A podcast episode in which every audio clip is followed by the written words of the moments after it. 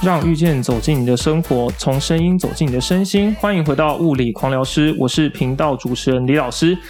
那个大家看一下哈，今天有一个熟悉又不熟悉的面孔哦。那对，你看他，对，戴着口罩，可能大家不知道他是谁。那我们会请他自我介绍，那就。自我介绍吧。好，嗯，Hello，大家好，我是富富。那我是一名物理治疗师。那啊、呃，所以很开心今天可以来到这边跟大家聊聊。好，富富还是讲一下你的全名。啊，我叫傅幼林，傅幼林。那国外的朋友都叫我富富，因为因为国外的人他们听到幼林，他们是不太会发音。哦，就是我说，他说 What's your name？我说 My name is Youling。他们就是很难发。哦，但我就取了一个小名，就叫夫妇。然后他们就很开心。哦，夫妇就就是，所以就是这是我的小名的来。OK，听起来很像食物，food food。对对对对对。OK，那他会特别提到，就是在国外有朋友会比较难称呼他，是因为他之前在国外待过嘛。那比较特别的事情是他以前在国外是在神学院进修。对，那我觉得这个对我们来讲都是一件很新鲜的事情。就是一来是，哎，我们其实不知道神学院在做什么；二来是，为什么物理治疗师会跑去后来跑去读神学院？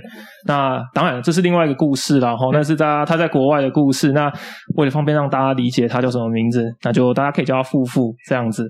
好，那今天富富物理治疗师呢，要来跟大家分享的主题是跟前十字韧带有关的。Yeah. 那他之前的工作经历也非常的丰富啦。我不晓得各位观众有没有听过尼西小学堂哦？那至少他在体育圈还算是蛮有名的。那富富之前在尼西小学堂那边担任物理治疗师，主要是协助复健哦跟训练的部分。那他在一些认证的证照里面有去考，像是 3D Maps 或者是 Green Institute 相关的认证。齁，那这些都是在物理治疗里面非常具有特殊性的一些治疗疗法。哦，那也是一个阅历非常丰富的人。今天我们就要特地请他来，借由他过去的一些治疗的经验跟复健的经验，告诉大家说，到底前十字韧带受伤之后，我们要怎么去评估，要怎么去治疗，要怎么去复健？因为我相信啊，现在呃，即便是那个疫情嘛，那你知道疫情其实大家不会到处跑来跑去，但是疫情前，我相信大家就是常常听到前十字韧带有受伤的个案嘛。是，是我就先分享一个，我我 那个个案实在是太酷了，他不是他前十字韧带，大家不要觉得说我就是运动。哦，就是跑步啊、篮球啊什么才会前十字韧带受伤或者甚至断掉。我之前有一个个案，他是在呃整理家里面的时候，那你知道那个床下面不都是那个木板的那个那个叫什么啊？那个床床体啦，就是。弹簧床下面那个木板，然后反正就那个床是，然后他想要移动它，他就用脚啊去，就是如果大家有看画面的话，就用膝盖哦这样往前这样推去溃，就是把它推出去这样子，他就只是这个样子，他就断了，然后他就断了。所以呃提这一点不是要要要威胁大家什么啦，只是说。要跟大家讲的事情是，前十字韧带受伤其实不是像你想象中的，就是一定要在激烈的情况下才会。Yeah. 因为你知道，大家现在那个疫情嘛，就很喜欢没事都在家里啊，就很喜欢整理家里，以防。又有人发生相同的悲剧，所以哈，跟大家讲一下，就是前十字韧带这个呃主题，大家也可以听一听哈。所以我们就先请富富来大概讲一下，就是说，呃，你怎么去看十字韧带这件事情？它一开始哦是怎么容易容易受伤啊？然后会什么样的症状等等的、嗯、？OK，没问题。Okay. 所以呃，简单的跟大家讲稍微讲一下那个背景好了。十字韧带啊，前十字韧带它是就是主要的功能，嗯，它其实是帮助我们膝盖的一个稳定性，是 OK。它连接在我们的大腿骨跟胫骨，就是我们小腿骨的地方，然后连接在一起。嗯、那呃，通常容易受伤的状态是怎么样受伤？其实有百分之七十，它的它的受伤其实是非碰撞性的。哦、什么叫碰撞性？对，什么叫非碰撞性？举例来说，今天没有人撞你，嗯、今天没有人跟你碰撞，嗯哼，这不是一个很激烈的。可能你打篮球，然后结果你自己落地，就是你自己造成的，就是所谓的非碰撞性、哦，不是人家这样突然撞你的脚这样子。对对对对、哦、OK。以前我可能会觉得说，就是受伤就是别人跟你有激烈的碰撞，像美式足球这样子。哦，对。可是那样才会受伤，但其实百分之七十的前十字韧带它受伤，其实是你自己造成的哦。我觉得这样跟各位听众的想象可能很不一样诶。大家可能就是像你刚刚讲的，就是我的脑袋画面都是啊，那每次足球在情报的时候，或者是我那个足球在铲球的时候，或者是我我我那个什么打篮球的时候，人家防守撞到我的时候，对，看起来好像大部分情况不见得都是那个样子。对对对，只是十字韧带受伤比较特别，就是有些人就是只是打个篮球，嗯，然后或者是跑步，他自己在在做事情，然后突然间一个落地，然后他的可能是他原本在使用膝盖的控制能力就不是这么好。嗯，大家有听过那个所谓的 Q angle 吗？Q angle，好，我相信各位听众没有听过。好，就是那个 Q angle，听众，如果你你有看过，就是有些人他的。膝盖，你从后面看，好像有一个 X 型的感觉哦，它有一个明显的 X 型腿的那种感觉。哦、OK，, okay 那在在物理治疗，我们就会叫它是一个 Q angle。嗯，那 Q angle 越大的呢，通常而且特别是动态的 Q angle 越大的时候，嗯、通常它膝盖的的呃十字韧带或者是它的内侧半月板等等这些组织啦，这些学术的这些组织就比较容易受伤。嗯，所以 Q angle，那我我觉得让听众比较有画面一点的话是，如果今天 Q angle 越大，是我的 X 型腿看起来越 X 吗？对，哦，对，就是越感觉好像越内八越 X 型腿，它的 Q angle 就越大。对，啊、对，我的那个 X 型腿 Q angle 如果越大，十字韧带在这个情况下越容易受伤。对，那我这边想要稍微。简短的，就是厘清一下，就是今天可能会有听众会觉得说，诶，可是我先天就是 X 型腿，对啊，那我是不是先天就是容易受伤？对，其实现在就是在研究发现，就是与其说你静态，我看你是 X 型腿，或者我说的 Q angle 越大，嗯、其实它不代表说你一定会受伤。嗯、可是所谓的动态的 Q angle，嗯哼，才是我们现在比较在乎的。什么叫动态的 Q angle？就是例如说你今天在。走路，或者是你在跳跃的时候，嗯，你落地的时候，有些人他的膝盖就会往内，就是他有一个往内移动的这个角度，嗯哼，它是一个动态的过程当中，他的 X 型腿这个 X 变得越来越大，这个才是我们比较在意的。所以我想要就是分享的的一个第一个重点在于，就是不是说你先天看起来 X 型腿或者 Q angle 越大，你越容易受伤，这个指标不是这么的绝对。但是如果今天你动态的状况下，它 X 型腿变得更加的严重，OK，更加的往内扣，这个才是比较有具有指标性，会让我们知道说，它有可能在非碰撞的运动或者是在动态的时候，它十字韧带或者它的一些组织是容易受伤的。嗯哼，所以这样子听起来，呃。如果你是内八看起来 X 型腿的人，他不见得是直接指标性，就是说你是容易十字韧带受伤的人。那一切都要看你在动态的过程中是怎么样呈现你的运动的过程的状况嘛。然后我觉得这可能或许有一些听众在做重训的时候，或许有些经验，或者是在做一些运动训练，你的教练是哦，可能有一些提示，就是说，哎，你的膝盖在那个。比如说深蹲啊，或者在跳的过程中，膝盖不要往内夹，哦，不要往内撇，然后这就是所谓相对比较动态的情况下。如果你在这个情况下是呃动态过程中 X 型腿的话，是相对比较容易呃有前十字韧带受伤的问题嘛？吼，OK，那这样子听起来就是大概了解，就是十字韧带它容易受伤的。呃，机会跟急转跟风险，那这样子，呃呃，假设我真的有这些比较高风险的情况，那我要怎么知道？我从哪些症状我可以知道，就是我有那个前十字韧带可能有受伤了？OK，就是其实。啊、嗯，十字韧带如果受伤的话，通常啊，就是你会发现你你你你受伤之后，你的肿第一个很明显就是你会疼痛跟肿胀。对啊，这这个是膝盖的部分。嗯，那另外就是他有时候有些的人他会觉觉得自己走路变得比较不稳。嗯哼，然后会而且有些人他在严重一点，他可能会觉得他膝盖没办法完全打直。哦，OK，这些就是比较比较比较可以发现的。那嗯，还有就是。有些人他受伤的时候比较明显，他受伤的时候，他其实是当场会听到就是这个啪的一声哦，对，那个就是很明显，就是当你。一听到啪一声，大概就知道你有一些韧带是真的受伤了。对对，所以这些的，就是你自己可以去问自己，就是诶，我有没有发生过这些这样的事情？我有没有肿胀？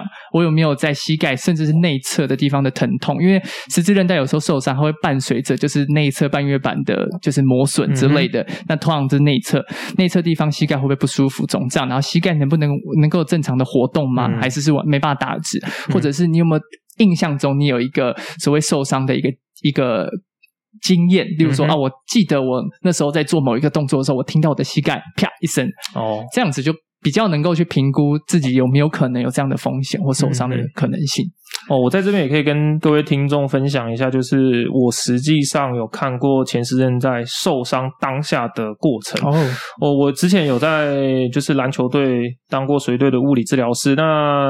当时啦，我们队上跟另外一队球队在比赛的过程中，那他在有一次落地哦，准备去做转身哦，他可能要去做一个变向动作的时候，他脚一踩下去，准备做变向动作的瞬间，他就跪下去了。哦，那跪下去之后，他第一件事情就是抱着他的膝盖。那我当下就觉得这完了，嗯，因为这个看的就不太对，嗯，因为这就是像刚刚那个富富讲的。他是在一个非碰撞的情况下，然后因为没有人撞他，他是在落地自己要做变向的时候发生受伤的。嗯嗯。那当下呢，他就是跪下去了。呃，因为他们队上没有没有防护员或者是物理治疗师跟着啦。那因为就是学生的比赛嘛，就大家就不会去分太多敌敌我这样子。我就当下就过去看，就说就先不要动他，嗯，因为我觉得那个十字韧带十之八九是已经受伤了，那也有可能有断掉的可能性。嗯，那在这个当下，就是不要再去动他的。对。膝盖，那不然可能原本没有断掉的韧带被你一扳，可能就断掉。所以这个时候就千万不要去做测试了。然后，那在这个情况下呢，他第一个，他就膝盖肿的就很明显，就是你刚像你刚刚讲的一样，那要叫他伸直是不可能的啦，嗯、因为他当下实在太痛了。呃，后来啦，这这就是一个故事。然后后来他去台北荣总哦，找那个就是很多开膝盖的，大家可能听过叫马小丽医师哦、嗯，去那边呃确诊呃确认之后哈，他就是一个。呃，十字韧带断掉了。那当下他也说，呃，他也是过了一个礼拜去找才才才知道，因为当下很肿胀，其实那个 MRI 照不出来了。后、嗯、他后来是确定是断掉，然后呃，他的种种的肿胀啊，然后内侧疼痛啊，没啊，曾经的那个你说的受伤急转，其实都有符合你刚刚讲的那个情况。嗯、那当下看到的瞬间是触目惊心啊、嗯，就是你一看到就觉得。完了，惨了，嗯，就是肿了这样子。是，那确实，十字韧带在断掉之后，我觉得，诶、欸，机转是急转啊，归归到人性面。我就看到那个小朋友狂哭，哦，哦很难过。你知道为什么？因为他的赛季才刚开始，就结束了。嗯，哦，那当然啦，呃，今天那个呃，富富也会去跟我们分享说，那你如果受伤之后，哦，你可以去做哪些的训练，去让你恢复到呃赛场上。是，那我相信那个小朋友在后续啦，我也希望他是有在获得很好完善的照顾啦。嗯。那如果你自己身边也有这样的朋友啊，或者是呃听众是教练的，或者是呃物理治疗师，你手上哦也有一些手头上有一些。那个前十字韧带断裂的病人的话，哎，这一集你可以听听看我们的分享哦，或许呃我们的一些建议我哦，可以给你一点启发。那如果你有一些不错的意见，你也可以回复到下面，我们可以一起去做探讨哦。所以这样听起来就是说，呃，受伤之后那个需要修复啊，需要训练的东西，感觉上是蛮固定的。当然了。会依个人的能力而有所不同，所以我们在受伤之后啊，我们会在训练上。着重在哪一些部分，以及我们的顺序应该怎么编排呢？嗯嗯嗯，我我想要稍微就是补充一下前面刚刚冠福老师讲到一个很大的重点，就是他的故事里面，不知道大家有没有注意到有一个重要的环节是那个选手他是在落地，并且在想要做一个旋转换方向的这个动作。嗯、那其实这是蛮常见，就是在十字韧带受伤的一个急转，就是他要做一个极度的旋转这件事情。那为什么要提到这个？其实是因为嗯，这跟我们的训练有关系。嗯呃，我不。不知道大家就是，如果你是治疗师，你是怎么样去帮助你的客户啊、呃？不管是受伤前或受伤后啊、呃、的运动的介入，你是怎么样给他的一些方式呢？为什么要讲到这个？就是因为其实我们大部分在受伤的时候跟旋转是很有关系的。是，所以今天如果我今天。嗯，要设计运动的时候，我有没有设计一些旋转的动作，嗯、让他的膝盖可以学会在旋转的时候能够用到正确的关节，而不是过多的旋转在他的膝盖。嗯哼，那这就是很关键的。嗯、所以我等一下想要讲，我想要带出另外一个呃一个想法是这样，就是呃，我们都觉得就是膝就是是不是这些的复健运动？我今天等一下会分享这些复健运动，是不是只给术后或者是受伤之后的人才可以做呢？嗯哼，答案我觉得不是。为什么呢？因为很多人他会受伤，之所以他会受伤，是因为他在受伤之前，他所使用身体的方式就已经跟最好的状态是不一样的，所以他才容易受伤。所以今天如果我要，有时候我们物理治疗师不只是做术后的恢复，我们很多时候也要做。受伤之前的预防，所以我想跟大家分享一个想一个想法是，就是你我们今天所。教的这些运动的一些原则，其实你是适用在你还没有受伤的时候，你就可以融入在自己身体当中。另外，就是如果你是受伤之后，如果你想要做一些些的训练，你是治疗师，你要帮助一些病人的话，那我今天分享这个也适用在就是膝盖，不管是手术之后或没手术的人，他们要学会怎么样重新的找回自己膝盖的控制能力。那我等下分享这些的原则，可能都是蛮适用的。嗯，那我觉得这样听起来就是说。呃，如果你有在从事运动的人啊，那就像篮球啊，或者是足球，嗯，anyway。就是在你可能预想会有受伤风险的这个前提下，你应该就要先做好训练的啦。因为如果你自己身处在一个高十字韧带受伤风险的运动里头，那最重要的就是预防嘛。那更何况如果你是选手的话，如何延续你的职业生涯啊？如何延续你的运动表现？我相信是在你每每一个赛季里面最重要的事情。嗯所以我觉得接下来的重点就会放在就是说你如何去执行啊，心态上。上啊，我觉得复健其实它就是一个，我觉得它是心法大于方法的一个过程啊。嗯嗯、是是，从从来不是在于说我的复健有多 fancy，有多华丽，有多么厉害。是，当然技术会是占一个很大的要素。那如何？调试自己在复健过程中的心态，没错，我觉得就很，我觉得很重要。呀呀，对，所以说，呃，那心法这件事情，就是当然不是等我受伤之后再来做哦。心法这件事情，就是说。我如何去预防，避免自己落到需要去呃做术后训练这个、嗯嗯、这个地步？然后好，那我们就请夫妇来分享一下吧。好，那我就跟大家分享，就是其实你简单来，我们把一个大原则抓出来，就是其实我们在学习身体的动作控制这件事情，就像是其实就像小孩子在学任何事情一样，嗯哼，他就你说动作学习，就是你就把它当你就把自己当做是个小孩子，你在学一个新的事情，嗯哼，这个原理基本上是很像的。对，那嗯，所以。重点在于，就是你要真的学会，OK？那怎么样学会？我想要提出一个最大的原则，就是你在做学这件事情的时候，你可以想象一下，假设你今天要学一个剪片好了，嗯哼，你你如果它变这个剪片是你没有兴趣的，或者是很枯燥的，嗯哼，你觉得你会学得很好吗？不会啊，可能就不太会，对不对？会，对。但是像今天假设你学剪片，你是。你你有目标性，对，然后你有个动机在那边，嗯，然后你知道你为什么要剪片，而且重点是剪片这件事情你还觉得好玩，嗯哼，那这件事情通常你会学得比其他人来得好，没有错。所以今天运用在我们是物理治疗师，我们要带我们的客户、我们的病患在学习动作，一样有个最大的前提，我认为啦，就是你要让这个动作、这个这个运动变得对他有意义，而且是好玩的，嗯哼。什么叫这？可能跟大家想象不太一样，因为他大家可能想象，我不知道你有些人我们在。呃，设计这些运动的时候，基本上我们就是照着就是 paper 他怎么教，嗯、然后我们就是就是就是按照这个来教我们的病患、嗯、bridge 啊，这些都很好。但是如果我今天要让他更有效的学会这件事情，不只是在治疗间他会做这个动作，他回到他运动场上，他可以有这个 maintain，就是他可以维持这个他治疗所表现的能力。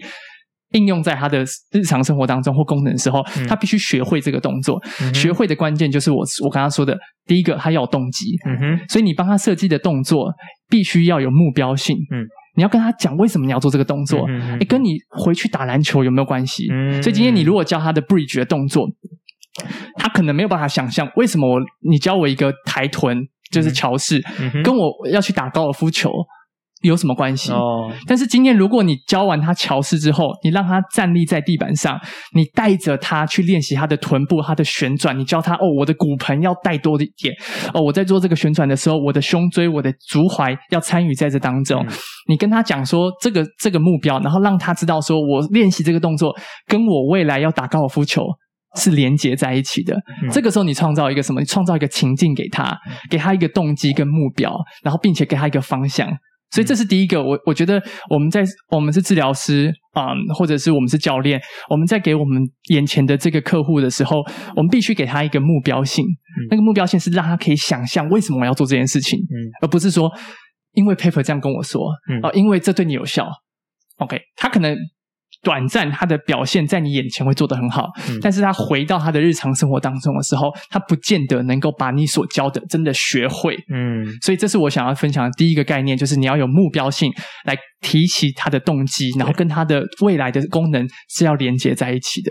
这样就是我听起来，我觉得这是一个非常重要的一点。我非常的认同这个夫妇老师讲的哈，因为这就是在赋予我们训练的意义了哈。你你如何去看待你训练的过程，是一个呃在复健过程中相当重要的一件事情。因为我有治疗过除了十字韧带术后的病人，也有处处理过就是呃肩膀哦开过刀手术的病人，那。他们都一样，都是喜欢运动的人。那初期啦，我觉得他们都会呃共同会有一个声音，就是说我还要做多久，我什么时候才会进步到什么程度？那多半都是一些比较负面的情绪。那这也会影响到他们复健的动机哈。甚至诶，如果你今天是病人，你在听这一集的话，我相信我讲的状况可能跟你很雷同。那呃，我在我复健的过程中，当当他到一定程度之后，我一定。会把他专项运动用的那个，比如说球类、嗯、或者什么，我一定会拿出来给他。Yeah, yeah。那我跟他说，你现在开始可以可以开始可以碰球了。那当然，我不是说从现在开始你去投球，嗯、你从现在开始就是你去运球，那而是我们把这个哦搬入到你的训练里面哦。那当然，你的。呃，桥式的运动也好，你的什么运动也好，或者是比较后期的、比较偏专项初期的运动，我都会慢慢的把它丢进去。因为我讲一句很老实的话，我每次只要把球拿出来，他们都非常的开心，哇，非常非常开心。他就说：“我可以碰球了，哇哇我可以做了。”他当天的呃心情也好，然后或者是动机也好，就会变得非常的强烈。然后就是。那可能之前做十下，他可能就会蛮辛苦的，会想要休息一下，再来做第下一组。嗯，那他这个就会很很开心的去做了一次，再一次，再一次。然后他也会跟我回馈说：“哦，我觉得我离我的目标越来越近了。嗯”我觉得这是非常好的一件事情，嗯、因为当当你的目标性你看不到尽头的时候，你不会想要有往前的动力啊。嗯、我觉得这就是不管是呃在你的附件运动也好，或者是你在。生活的人生的生活的意义上也好.就是你没有一个目标性的时候，你就是像一个无头苍蝇一样，你会没有动力啦。呀 Yeah. 天哪，怎么突然变心灵鸡汤？真的，哦、不过不过真的就是这个样子，这是真的哦。所以这第一个嘛，目标性，目标性，哎，对。那接下来还有什么呢？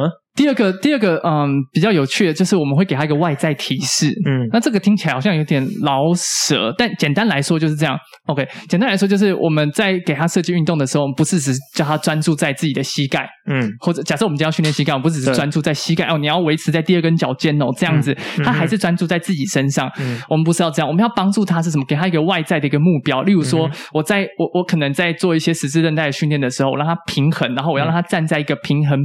嗯板上面，嗯、哼哼。然后平衡板上面可能会有一个，例如说一个像是呃天平或者是两个杠子，哦、然后我就说，哎、欸，你站在这个板子上面，尽量让这个保持水平的。哦，所以他就他的脑袋想的不是他的膝盖，嗯、他的脑袋是想的我要跟这个外界的环境怎么样互动，哦、就有点像是打 Switch，就是有一些 Switch 或者是那个我不知道有一个叫做 Xbox 有一个呃那个他们就是单单脚站在某一个，然后他要围他要用脚去控制，然后看到那个球到某一个。一个点这样，他用去脚去控制那个物体，uh. 这个就比较像是所谓的外在的提示。嗯，对啊，因为呃，我觉得常常我们会就会讲说，哎，你的膝盖不要超过脚尖，你膝盖不要往内移。那你会想的是，我要如何控制我的身体去达到这个目的？对。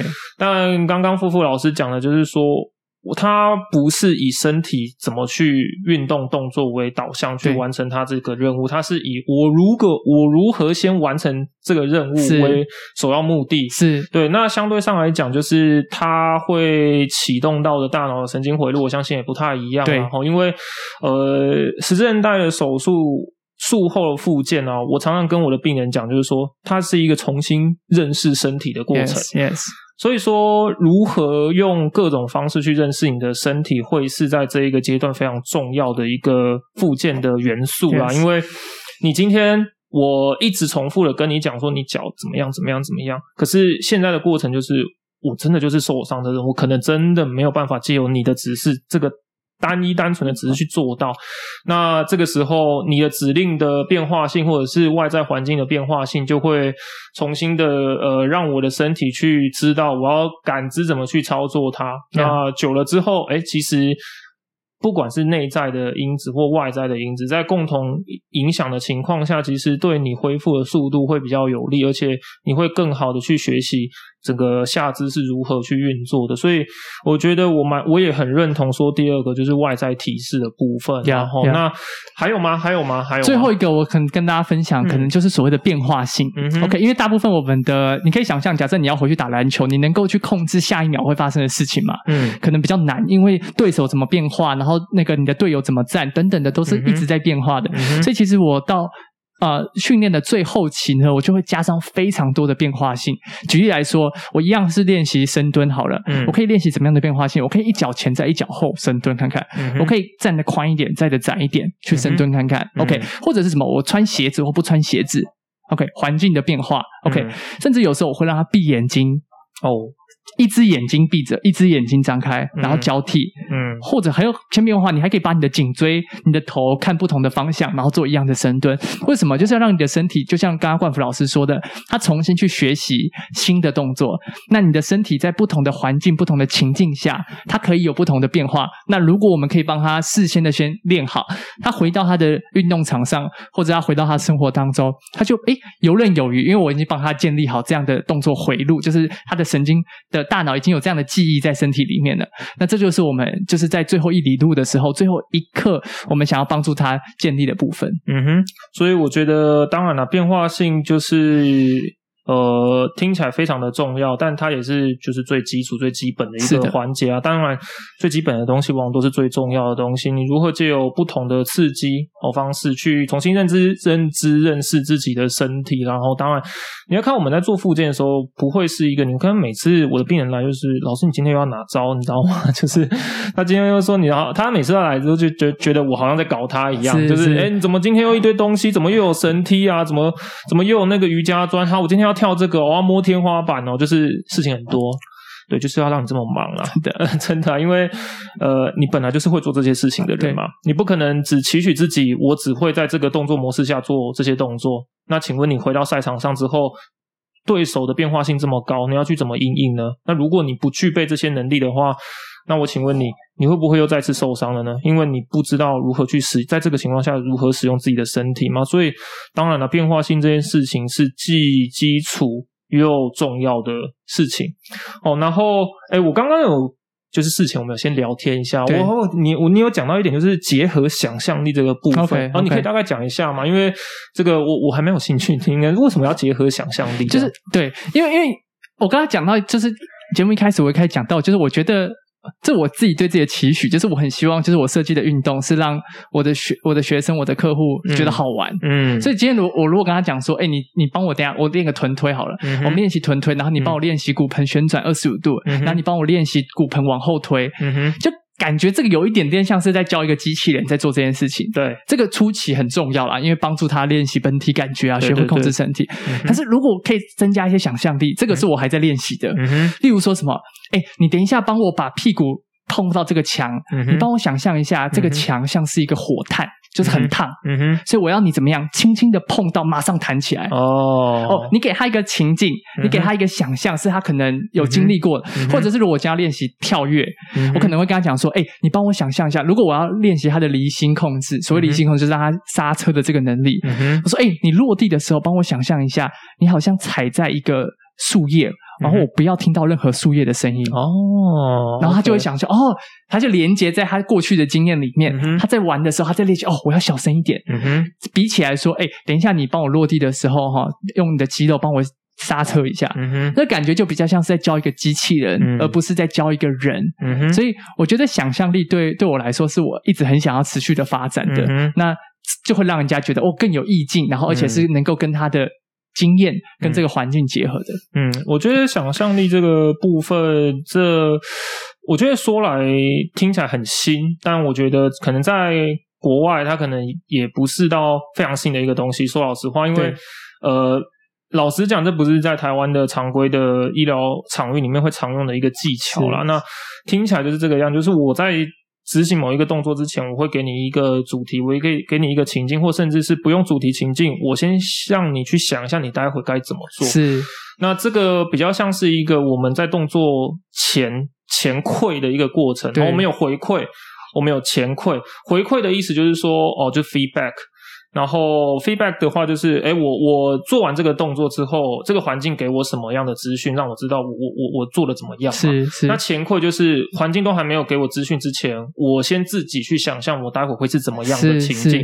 所以前馈的训练，或者是有些人会说是一个想象训练啊，imaginary training。那这可能会在呃运动心理学里面会提到的蛮多的，因为运动心心理学里面它会有很多像是我在比赛前我要做哪些例行性的动作。是。那我在做动作之前，我要先有哪些想象？因为这些想象都会有助于去优化它后续实际的动作表现。因为这个是有实证证明是 OK 是，是没有问题的。那当然了。